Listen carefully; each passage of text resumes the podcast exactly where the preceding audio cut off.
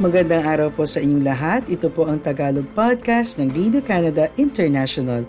Sa loob ng 10 minuto, ihahatid namin sa inyo ang ulo ng mga balita tungkol sa Canada, sa Pilipinas at sa Filipino-Canadian community. Kaya tutok lang tuwing biyernes, linggo-linggo sa aming podcast. Ako po si Catherine Dona, ang inyong tagapagbalita sa Toronto.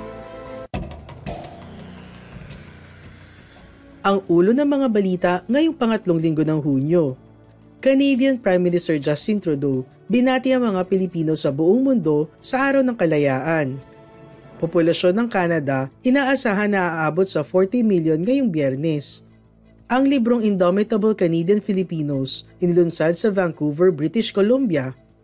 Dapat bang ipagbawal ang cellphone sa mga eskwelahan sa Canada?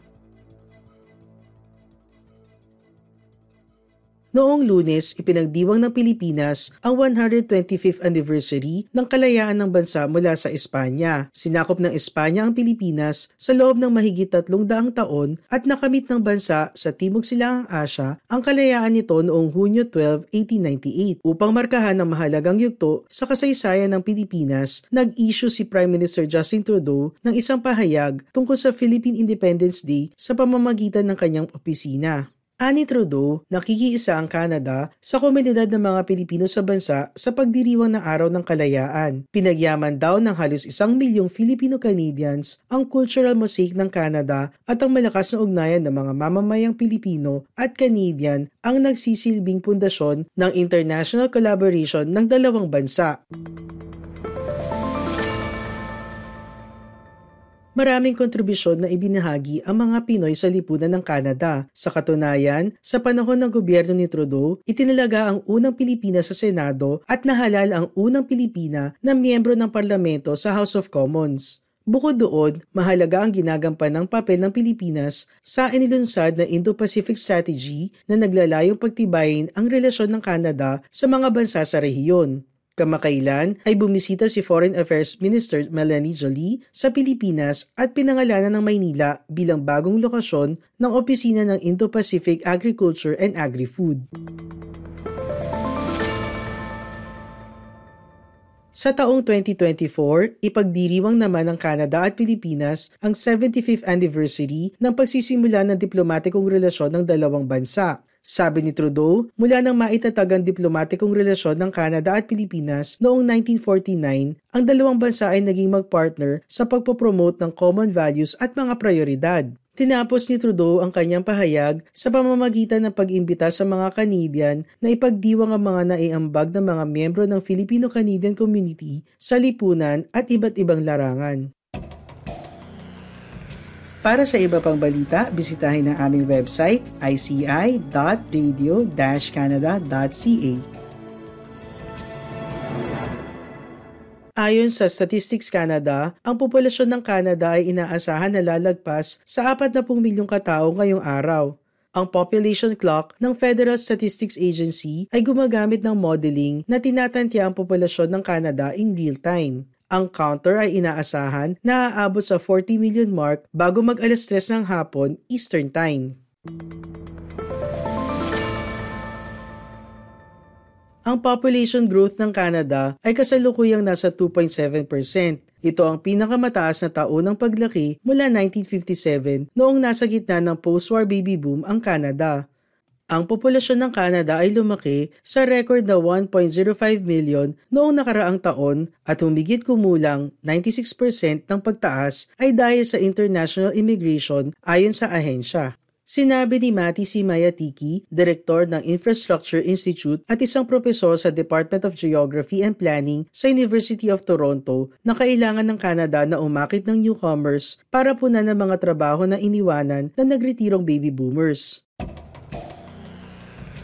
Ang Tagalog podcast ng Radio Canada International ay available din sa Spotify, TuneIn, Apple Podcasts, Amazon Music at Google Podcasts.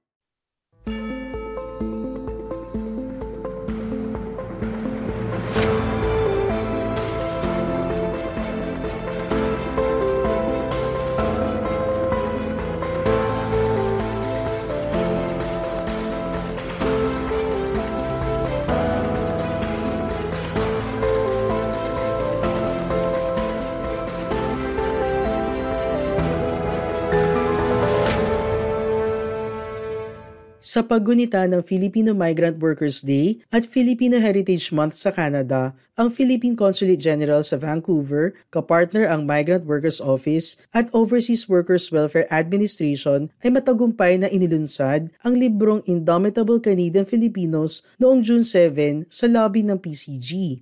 Ito ang kauna-unahang libro na ikinukwento ang makabagong kasaysayan ng mga Pilipino sa Canada mula 1950 hanggang 2022. Sa libro, nagbalik tanaw ang editor na si Eleanor Lakian sa istorya ng imigrasyon ng mga individual at pamilya sa komunidad ng mga Pilipino at hinighlight ang kanilang mga nagawa, mga issue, mga paghihirap, pangangailangan, pag-asa at mga pangarap.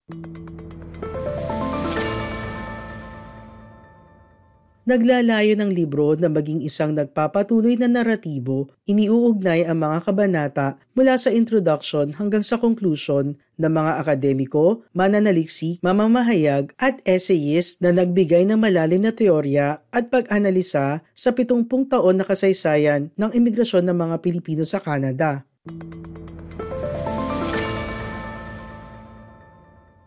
Sa kanyang talumpati, sinabi ni Consul General Arlene Magno na ang libro ay isang testamento sa katatagan, lakas at pagpupursigi ng mga Pilipino imigrante sa Canada. Ipinahayag niya ang kanyang pag-asa na magsisilbing inspirasyon ng libro para sa lahat at isang paalala ng mga sakripisyo at kontribusyong ginawa ng mga Pilipino imigrante sa Canada. Nagbigay rin ng talumpati si Attorney Melissa Briones ng Northam Law sa ngalan ni Lakian. Tinawag niya ang ilang miyembro ng Filipino community na binanggit ang istorya sa libro na pumunta sa entablado para kilalanin. Si Kimwell de Rosario, isang concertmaster sa Vancouver Academy Senior Strings Orchestra noong 2001 ang nabigay ng entertainment sa event. Magtungo lamang sa aming website, ibigay ang inyong email at makakuha ng lingguhang newsletter ng Radio Canada International. Noong nakaraang buwan, isang high school teacher sa Ontario ang sumulat ng isang anonymous open letter na publikong tinutuligsa ang karahasan ng estudyante sa teacher at nananawagan sa school board na ipatupad ang ganap na ban sa mga cellphone. Ito ay mahirap gawin pero isa ito sa mga hinihiling ng ilang eskwelahan sa Canada mula sa kanilang mga estudyanteng teenager upang mabawasan ang masamang pag-uugali, matanggal ang mga distraction at pagandahin ang kalidad ng buhay sa loob ng klase. Mula sa St. Thomas High School sa Montreal hanggang sa Elk Island Public Schools sa Sherwood Park, Alberta, ipinapatupad ng mga school administrator ang cellphone bans na ipinag-uutos sa mga estudyante na itabi ang kanilang mga telepono sa pagsisimula ng araw o panatilihing naka-off ang mga ito kapag nagle-lesson. Sinabi ng educators na kontra sa ban na ang mga telepono ay maaaring isama sa pagtuturo pero ang isang eskwelahan na sinubukan ito ay nauwi sa pagbaban ng mga device nang hindi nagtagumpay ang plano. Sinabi naman ng iba na ang phone sa isang importanteng link sa pagitan ng bahay at eskwelahan, lalo na para sa mga estudyante na nasa panganib ng karahasan. Maraming salamat po sa iyong pakikinig sa Tagalog Podcast ng Radio Canada International. Lagi po kayong makinig tuwing Bernes para makabalita tungkol sa ating mga kababayan dito sa Canada. Hanggang sa susunod na linggo, ako po si Catherine Donna ng Radio Canada International.